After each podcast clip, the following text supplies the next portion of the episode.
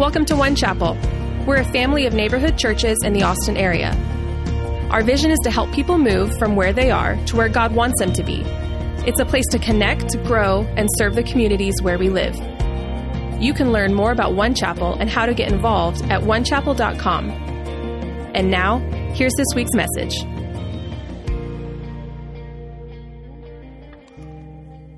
Have you ever promised yourself, I'll never, ever do that? Like I promised myself that I would never sound like my mom. This is a picture of me, my oldest sister, and my mom and dad. But then I had kids. And all of a sudden, I started sounding exactly like my mom. Don't eat that. Don't spill that. Knives are not meant to put in the light socket. For crying out loud, Sheldon, you can't pee on the front yard of the church lawn before church on Sunday. As we get older, I think we have this voice that's still in our head telling us what to do and what not to do. And we start promising ourselves that we'll never ever do that thing again, right? We tell ourselves, I promise, this will be the last time I choose work over family. I promise I'll never go to that website again. I promise this will be the last drink. I promise I'll never cheat again. I promise I'll stop cutting myself. I promise I'll stop saying that thing that makes him feel that way. I promise to start working out. It starts today. It really does. I, I promise. But then something happens along the way, doesn't it? We do the one thing that we thought we were incapable of doing. We think, yeah, other people do stuff like that, but not me. I'm better than that. Sometimes we even promise these things to God. We have an amazing experience at summer camp, and, and we say, I'll never, ever be the same again. Or we go to a Catalyst Retreat, and we say, I'm changed forever. But then we fail, we stumble, we mess up, and we begin to wonder was any of that real? Was God actually there? This is how Peter felt. Jesus called him and he famously said, You, Peter, will be a fisher of men. And do you know how Peter responded? Peter left everything and began following Jesus. And he followed Jesus faithfully for several years. But then it all unraveled as Peter turned his back on Jesus during Jesus' darkest hour. Peter did the one thing that he thought he would never, ever, ever do. He denied Jesus. And not just once, but three times. And on that third denial, do you know what the Gospel of Luke, chapter 22, verse 61 says? It says, And Jesus looked right at Peter.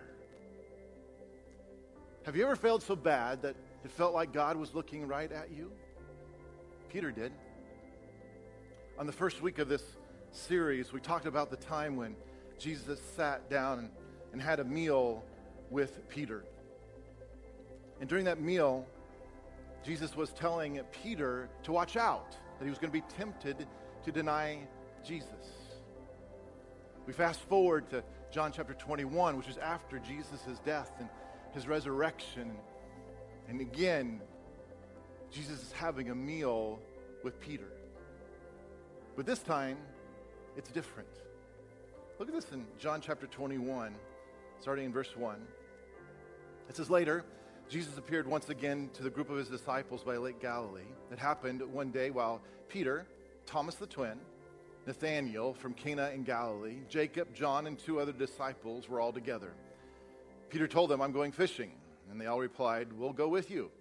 So they went out and fished through the night, but caught nothing. Then at dawn, Jesus was standing there on the shore, but the disciples didn't realize that it was him.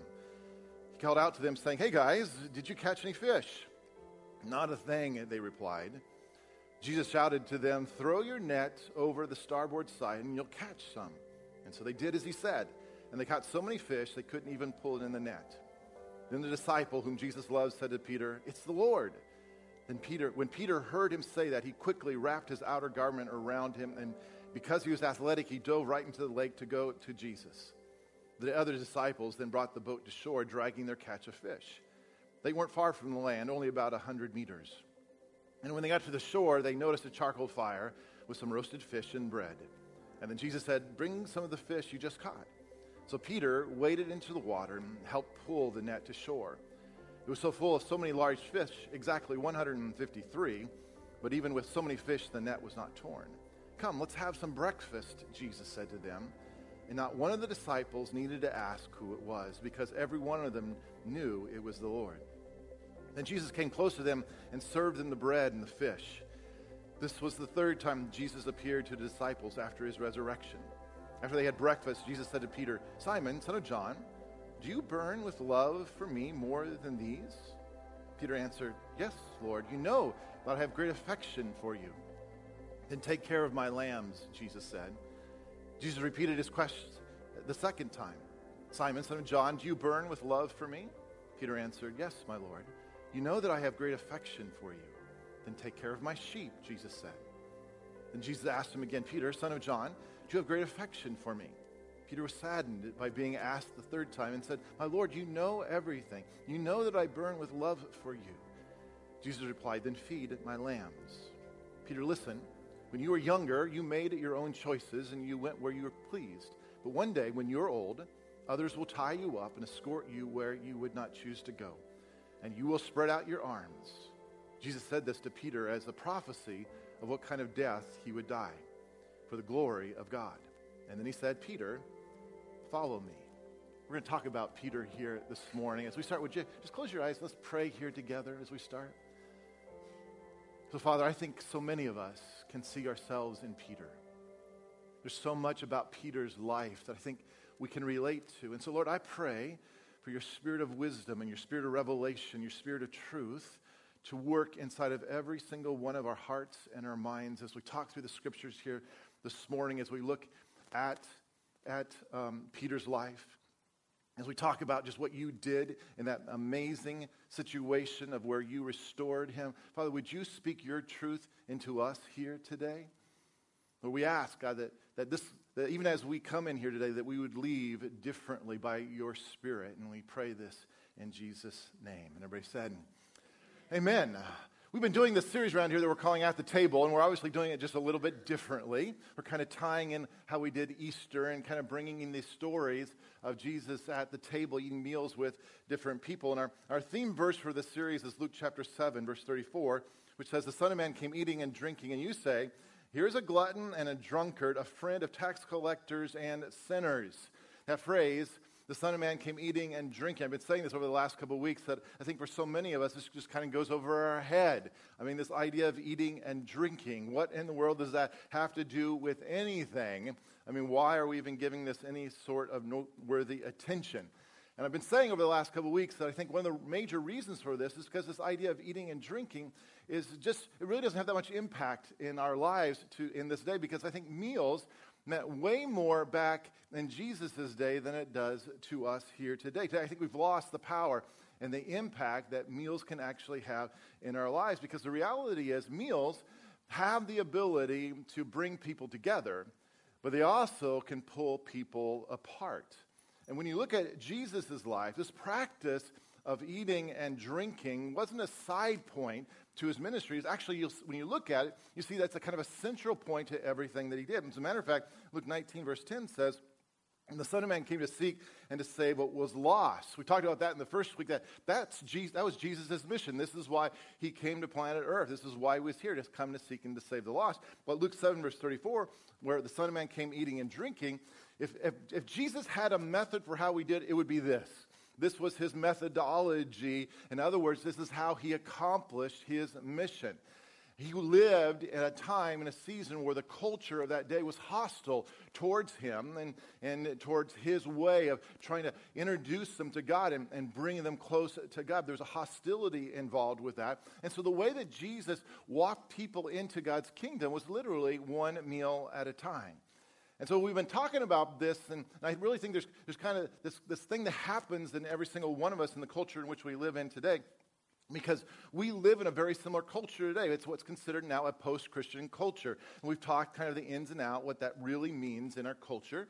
But one of the major questions that we have to address is then how do we live and how do we step into a Christian life in a post Christian culture? And how do we invite people into this amazing life of following Jesus when there's, in, in this post Christian culture where there's so much hostility and it's not PC, and we just kind of feel weird and awkward about talking about our faith with other people because so often it's misinterpreted, and so often people tend to see us as being a menace to society. That's what a post Christian culture is. A, it's a reactionary movement that's happening in our culture against Christianity.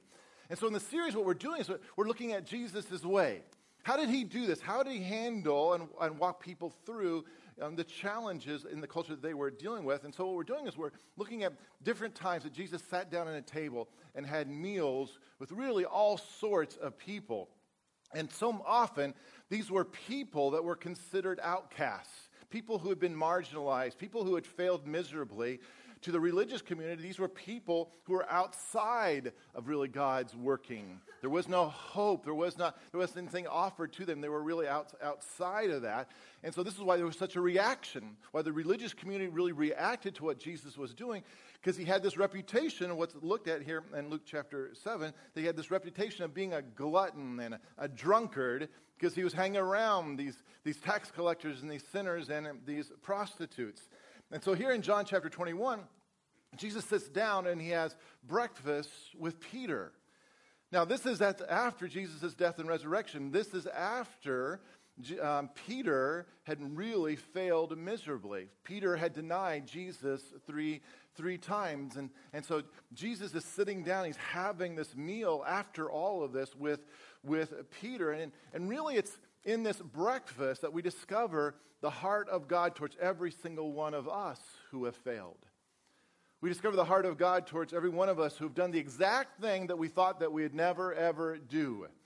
It's really the heart of God towards every single one of us who have let others down, and, including letting ourselves down, and who have messed up our lives and wonder if there's really any way back. We find the heart of God in this breakfast that Jesus is having with Peter. In addition, it's in this breakfast that I think we see exactly how we are to be with those around us who have failed. Those who have done the exact thing that they thought they would never ever do. Those who had let others down and, and let themselves down. Those who had messed up their lives and, and think that there's just no way back. It's in this breakfast with Jesus and Peter that we see this dynamic of God engaging people who had literally failed miserably in their life. Now, look at this again in, in Luke 7, verse 34.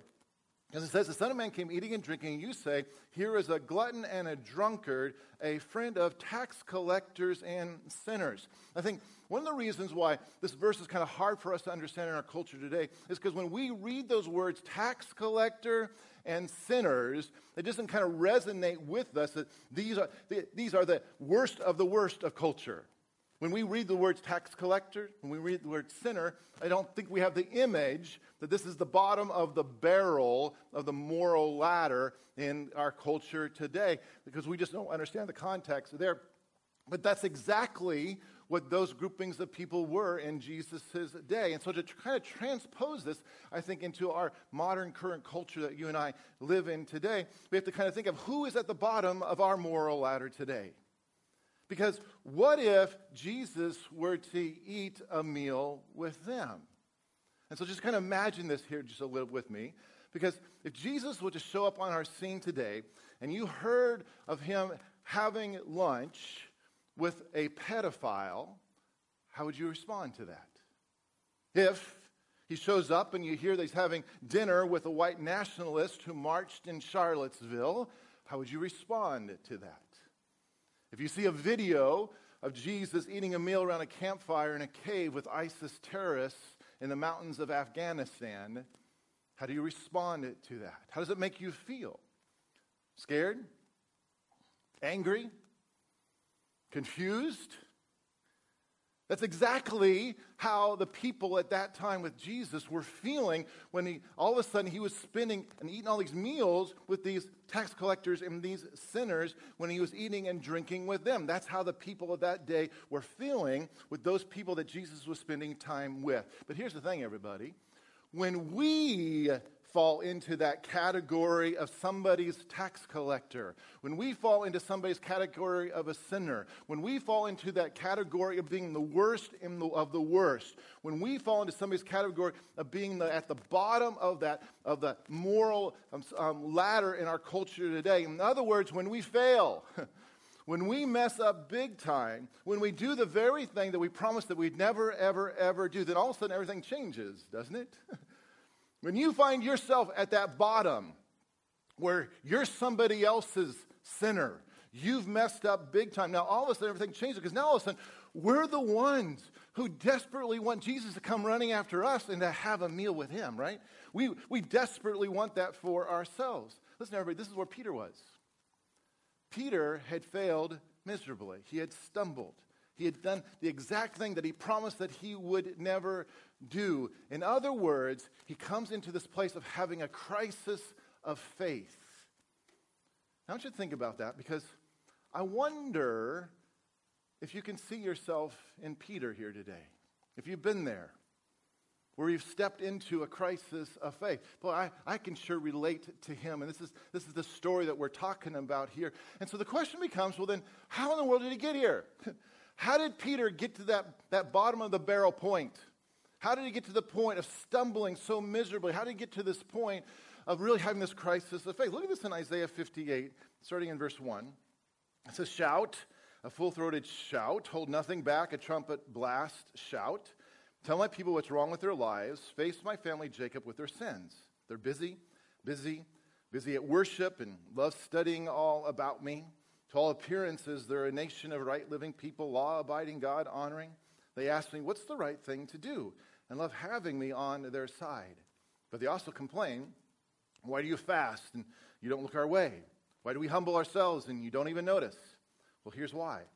The bottom line of your fast day is profit. You drive your employees much too hard. You fast, but at the same time, you bicker and fight. You fast, but you swing a mean fist. The kind of fasting you do won't get your prayers off the ground. Verse 9 If you get rid of unfair practices, Quit blaming victims. Quit gossiping about other people's sins. If you're generous with the hungry and start giving yourselves to the down and out, your lives will begin to glow in the darkness. Your shadowed lives will be bathed in sunlight. I'll always show you where to go. I'll give you a full life in the emptiest of places, firm muscles, strong bones. You'll be like a well watered garden, a gurgling spring that never runs dry. Now, I want you to listen to what God is speaking here through the prophet Isaiah, because he's describing what I think happened to Peter and which I think can ultimately happen to every single one of us, and that is that we have a tendency to segment our lives. So often, that's how we kind of work our, work our lives. We segment our lives, and as, as a result, there becomes this growing discrepancy in how we live our lives. In other words, we say that we're God followers. We say that we love God. We come to church. I believe in God. But yet, when it comes to how we do business, when it comes to how we spend our money, when it comes to how we treat people, when it comes to how we are with our spouse, when it comes to how we are with our kids, when it comes to how we are with our parents, when it comes to what's going on inside of us, our internal thoughts and our desires, there tends to be a discrepancy, a lack of consistency, and then how we live our lives. And so I want you to think about it this way, because I want you to think of your life maybe as a house with many rooms. And in your house, you can have all different side, types of rooms in your house. Every one of us just a little bit unique. But you know, you, maybe you have a, a, a, marriage room, you have a finances room, you have a hobbies room, you have a work room, a friends room, a career room, you have a goals and desires room, you have a sexuality room, you have secret rooms. We have all these different rooms that are a part of our lives. Our tendency when it comes to God is that we just add on another room. And so maybe we call it a church room. And in that church room is where we insert God. I think for so many of us, this tends to be kind of how we live, we live our life. We create a, we add on a part to our life. Maybe we call it a church room and we insert God into that room. But here's the problem with all this, everybody. Your faith can't just be one room in your house. You can't just put God in the church room of your life and then go about the rest of your life without God influencing those other rooms. You hear me? Our faith needs to be like the very air we breathe in every room of our life. God needs to be able to permeate every aspect of our life, not just here, not just on Sunday, not just in your church room. God needs to become the very air that you breathe in every part of your life. Jesus said it this way in Luke chapter 6, verse 43. He says, You don't get wormy apples off of a healthy tree, nor good apples off of a diseased tree. The health of the apple tells the health of the tree. You must begin with your own life giving lives. It's who you are, not what you say and do, that counts. Your true being brims over into true words and deeds. Why are you so polite with me? Always saying, Yes, sir, and that's right, sir, but never doing a thing I tell you. These words I speak to you are not mere additions to your life, homeowner improvements to your standard of living. They are foundation words, words to build a life on. If you work the words into your life, you're like a smart carpenter who dug it deep and laid the foundation of his house on bedrock. When the river burst its banks and crashed against the house, nothing could shake it. It was built to last. But if you just use my words in Bible studies and don't work them into your life, you're like a dumb carpenter who built a house but skipped the foundation. When the swollen river came crashing in, it collapsed like a house of cards. It was a total loss. Now, do you see what Jesus is saying here?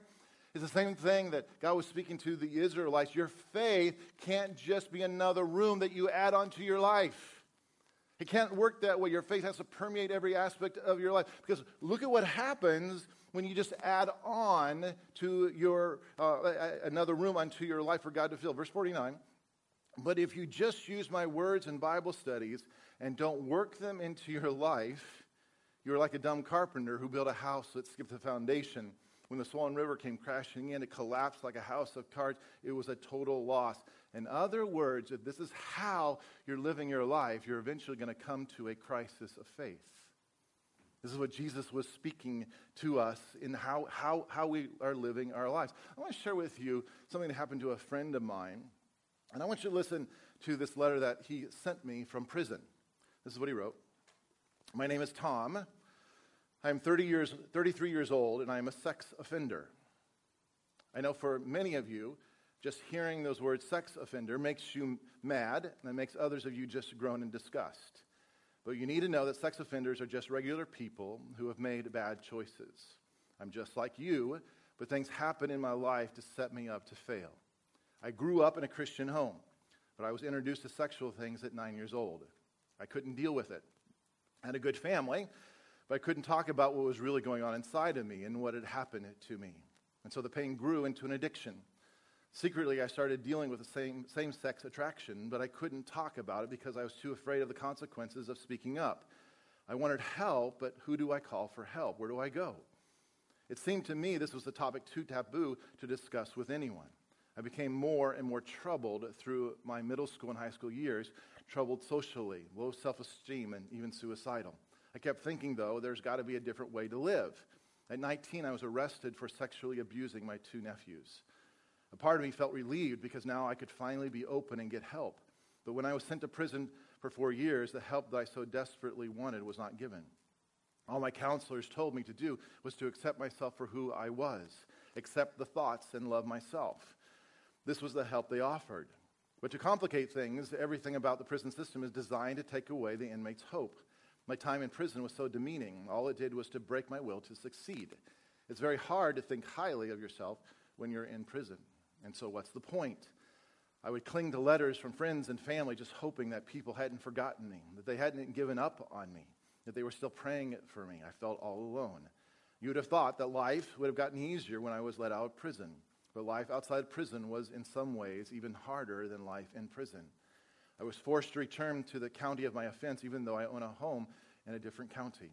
It was difficult to even find a place to live. I mean, who wants to live next to a convicted sex offender? Even temporary shelters like Salvation Army won't help or house sex offenders. I had no transportation, and I need a, needed a chaperone to accompany me in public places or where children were present. Employment was very hard to come by, and I had no opportunity in my field of uh, experience. I had to abide by very, very strict rules, and with was subject to random $400 polygraph tests that I had to pay for each time. I lived in constant fear of judgmental, dangerous people who might want to hurt me. I always lived in fear that my friends and family and loved ones would be scrutinized and, and attacked and because of me. I always felt like everyone was staring at me, even though I was out of prison. I still felt like a prisoner. I worried that nobody would accept or care about me or be willing to be there for me when I was in need. I lived in constant fear backlash when I would be honest about my past. Even at church, I felt like I would be shunned if people really knew about my past, or I would be kicked out of church. And, and so that would just reinforce the idea that painful, embarrassing secrets must stay quiet and be isolated.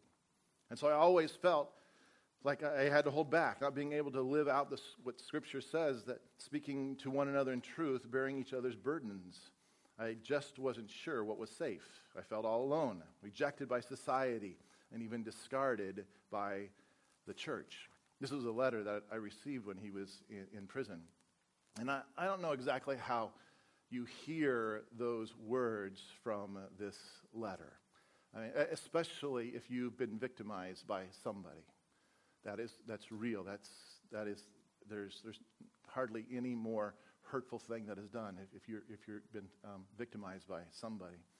But I do realize that hearing this letter may make you feel scared. It may make you feel angry. It may make you feel confused. Sound familiar? Luke 7, verse 34. The Son of Man came eating and drinking. And you say, here's a glutton and a drunkard, a friend of tax collectors and sinners. See, how dare Jesus sit down and have a meal with people like that? I think it's easy for us to read, right? Until one of those quote unquote sinners, quote unquote uh, tax collectors, until they hurt my life. And then all of a sudden, it changes. But yet, the lesson from Peter is that the very thing that I despise in others, the very thing that I thought I would never do, can ultimately come the very thing I step into and even become. Because as long as my faith is just an add on to my life. I'm ultimately heading towards a crisis of faith, just like Peter did. For my friend, his crisis of faith came um, with his relationship of God when that, it really didn't cross over into his childhood abuse. And ultimately, it didn't cross over into his own sexuality. Now, before this crisis, before he obviously really did things in, in a really, really bad way, before that, my friend would have told you that, yeah, he, that God was a part of his life. I mean, he said, I grew up in a Christian family.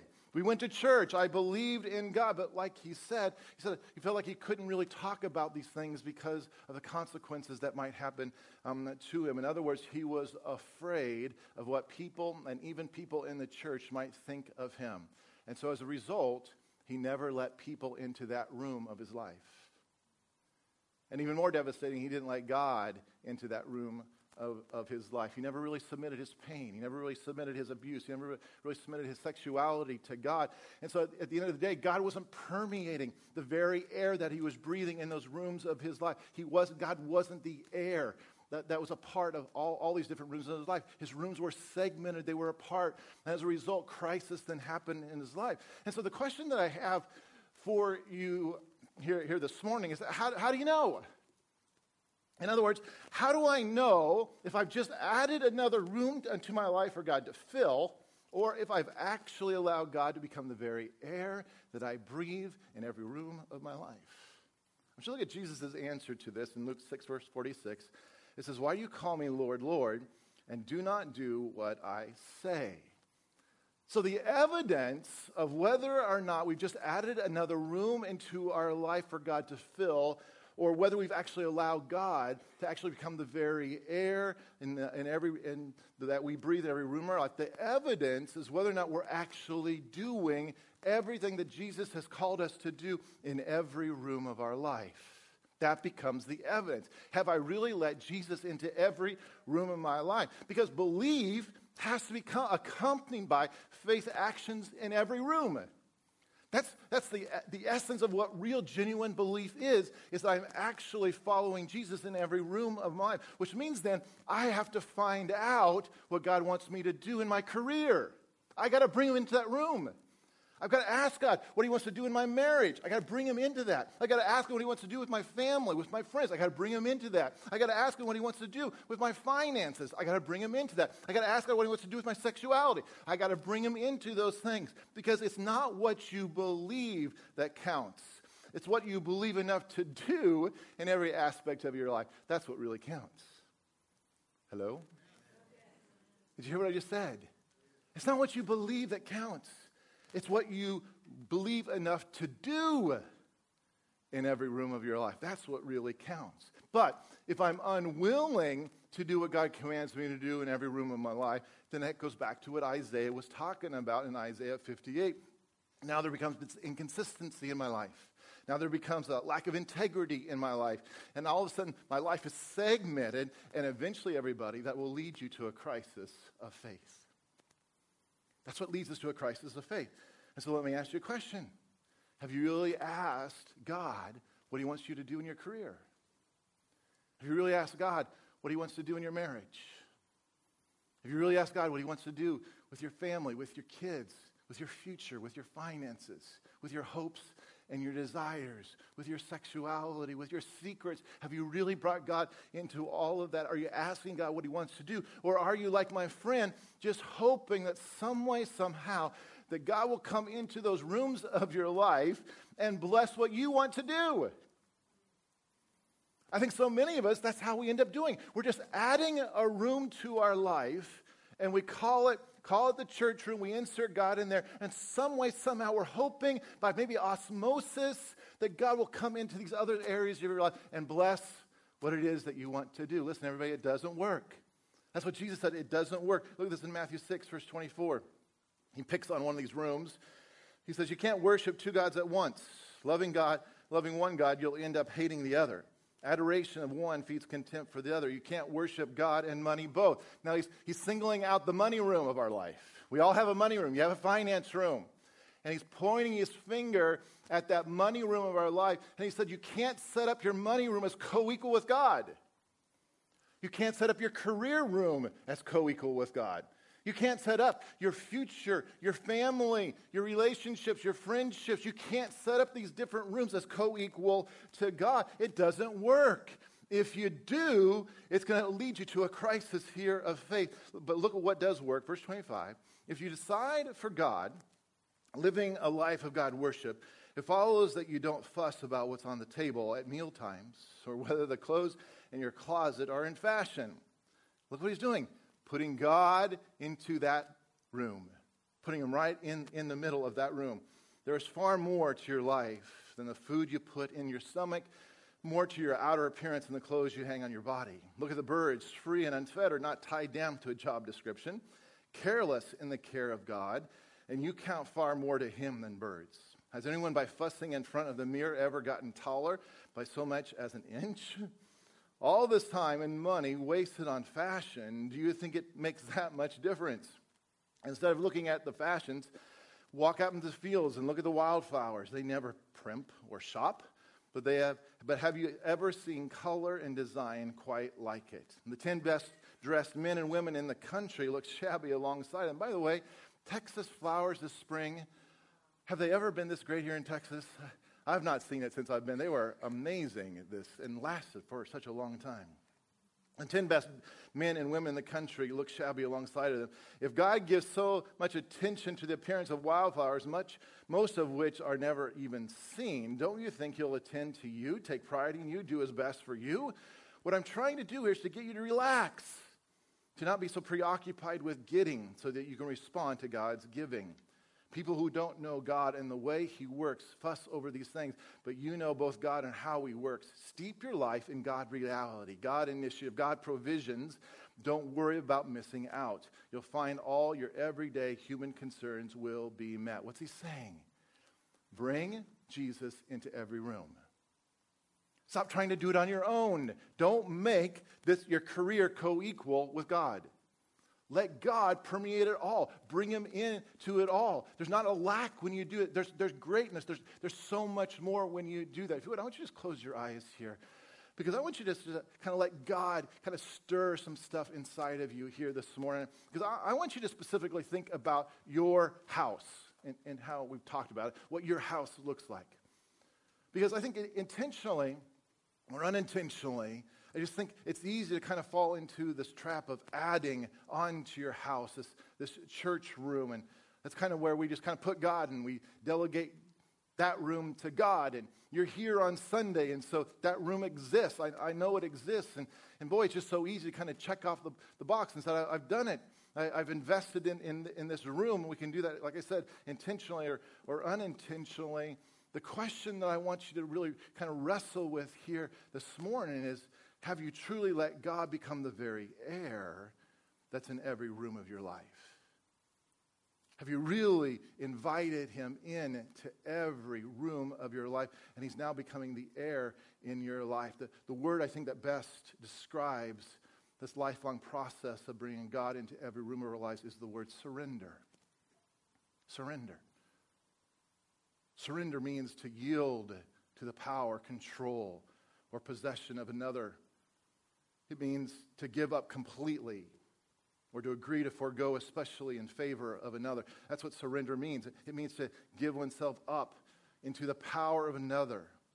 It means to give oneself over to something as an influence. That, that's what surrender means. And, and, and so I, I think for most of us, because of this, these years of kind of determined independence, that surrendering tends just to be a, a continual battle of control that I think most of us struggle with. But yet, maybe you're here today, and this is how I've been praying for you through this week. Maybe you're here today, and you can really identify with Peter. Maybe, just like Peter, you failed. You've messed up. You stumbled. You've done the exact thing that you thought you'd never do. You've let others down, and including yourself. You've messed up your life, and you're beginning to wonder is there, is there any way that I can get back? But you're, you're hoping. Oh, I think that's why you're here. You're hoping that God will chase after you just like he did with Peter. You're hoping. You're hoping that Jesus will come after you. And just like Peter, you're desperately wanting to have breakfast with Jesus. You want to have, you want to have a different meal than maybe the last one that you had with him. I want you to know something here. I want you to know that, that Jesus has actually set a place for you. I know that because he's right here. He's right here in our midst. He's right here in this room. He's right here. He, he was busy before you were. He was up before you were. And he's right here. And I really believe he wants you to know that He set a place for you. As a matter of fact, He had us make breakfast for you today. Because He wants you to know that He's that He's running after you. That He hasn't given up on you.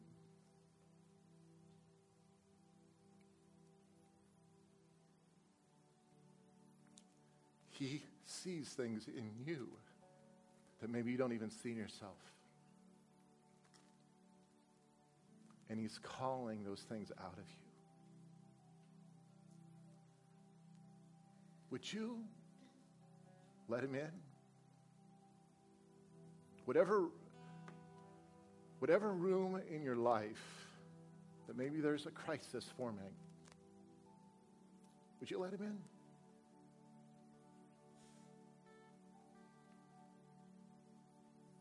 Would you just let him become the air that you breathe in that room? Instead of hiding, instead of, instead of letting sh- shame or control cloud that room, would you just let him in? Would you just in this moment just open your hands? Just, and maybe just in a physical way, would you just do that? Just put your hands in front of you, just open up your hands. I just think it's a great visual because so often what's going on in our life, we hold on to tightly. We hold on our future tightly. We hold on to the uncertainty tightly. We hold on to our desires, our hopes, our dreams. We hold on to tight. We hold on tightly. We hold on to our fears tightly. We hold on to our kids tightly. Would you just open up your hands? Would you just let them go? Would just, and here this morning, really surrender to release control? Would you give him control over everything that's going on in that room? And would you let go? Just let go and just give, give everything to him. Father, I pray for every one of us right here. These different rooms that are being highlighted, even here in this moment, to us. Whether intentionally or unintentionally, where we've kind of just kept you out of that room. Father, whatever those rooms are for us, would you just come as we open the door to that room? Right here, in this, I think, just this holy moment with you. As you've set this breakfast table for us, would you just step in it to that room of our life? And would you do what no one else can do? Your presence changes everything. One word changes everything. You asked Peter four words Do you love me? And it changed everything for him. He had to repeat it three times, but it changed everything for him. God, would you speak into those rooms of our life and change the trajectory of where we're going?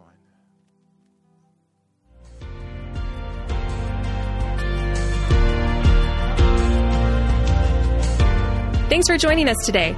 If God is doing something in your life or you're looking for ways to get connected, you can learn about groups, teams, and more at onechapel.com/welcome. You can subscribe to future messages from One Chapel on your favorite podcast player. And of course, you're always invited to services every Sunday morning at 9:30 and 11:30. See you next time.